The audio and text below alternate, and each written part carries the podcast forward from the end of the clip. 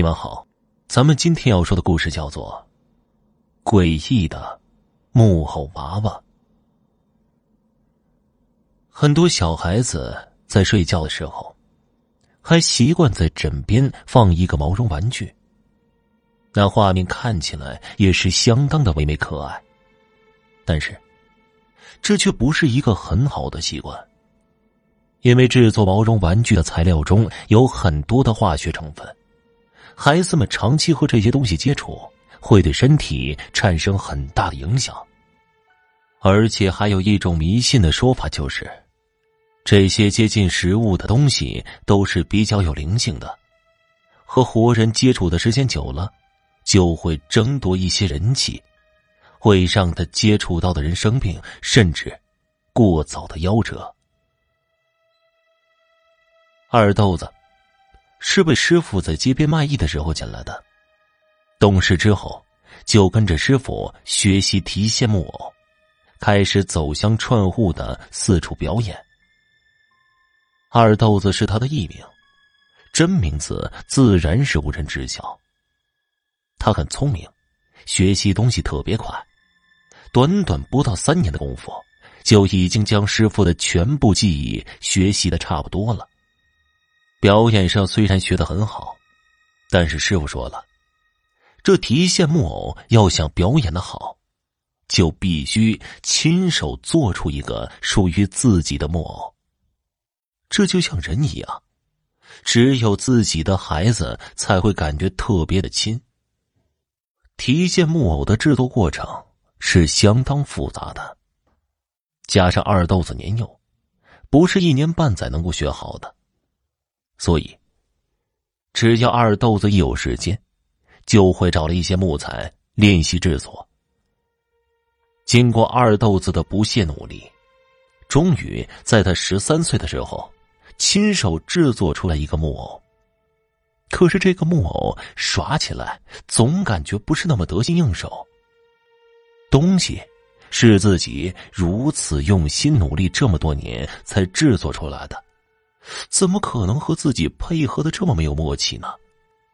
二豆子无论如何也想不明白，就抱着木偶向师傅请教。师傅告诉二豆子，这刚刚做出来的木偶就像是一个什么都不懂的小孩子，你必须好好的照顾他长大，等他长大成人了、懂事了，耍起来就会随心所欲了。二豆子谨记师傅的教诲，每天都会让木偶陪伴在自己左右，就算是晚上睡觉，也会将木偶放在自己枕边。不得不说，师傅说的的确很对。最近几次的木偶表演，二豆子发现自己和木偶配合的特别默契，他们就像是拥有了心灵感应一般。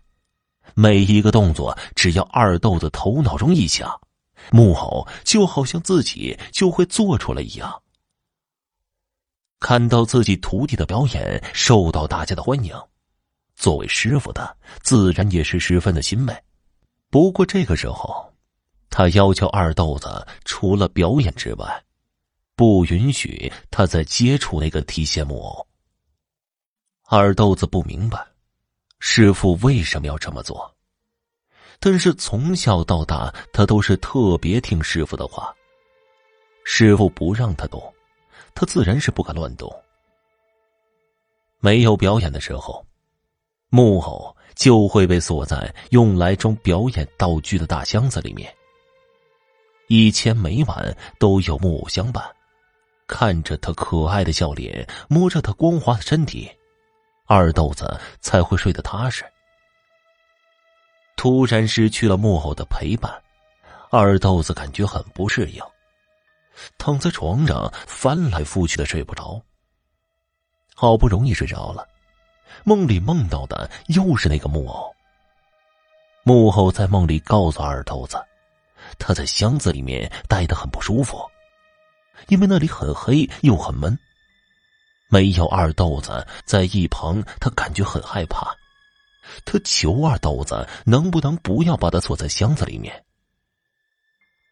二豆子很无奈的告诉木偶：“这是师傅决定的，他不敢不听师傅的话。木偶见二豆子不答应，表现的很失望。突然，他对二豆子说道：“既然你不能放我出去，不如你就来这里陪我吧。”二豆子想了想，师傅并没有规定他不去陪木偶，于是就点头答应了。第二天一早，师傅早早的起床。来找二豆子去吃早点，却发现二豆子并没有睡在房间里，急得他急忙大叫着二豆子的名字，到处寻找着。半晌，师傅听到他们放道具的大箱子里面有动静，打开一看，二豆子竟然抱着木偶睡在里面。师傅问他怎么睡到箱子里面去了。二豆子摇头，表示自己并不知道，并把自己昨晚做的那个梦告诉了师傅。师傅听了，脸上闪过了一丝震惊的表情，但是只是一闪而过，并没有多说什么。第二天表演结束之后，师傅将那个道具箱子放在了自己的房间里，并且上了一把大铁锁。半夜。二豆子感觉全身燥热，呼吸也是非常的困难。睁开双眼，发现四周一片漆黑，什么也看不到，只能够依靠双手去接触。一番摸索之后，他惊讶的发现自己竟然又一次的睡在了箱子里面。于是，他用力的推着箱子盖。大声呼喊着，想让师傅听到，打开盖子放自己出去。二豆子的体力在自己呼喊挣扎之下被迅速的消耗，让他感觉到十分的疲惫不堪。于是，他就停下来准备休息一下。在他停下来休息之后，四周瞬间又变得安静下来。他听到外面传来一阵走路的声音。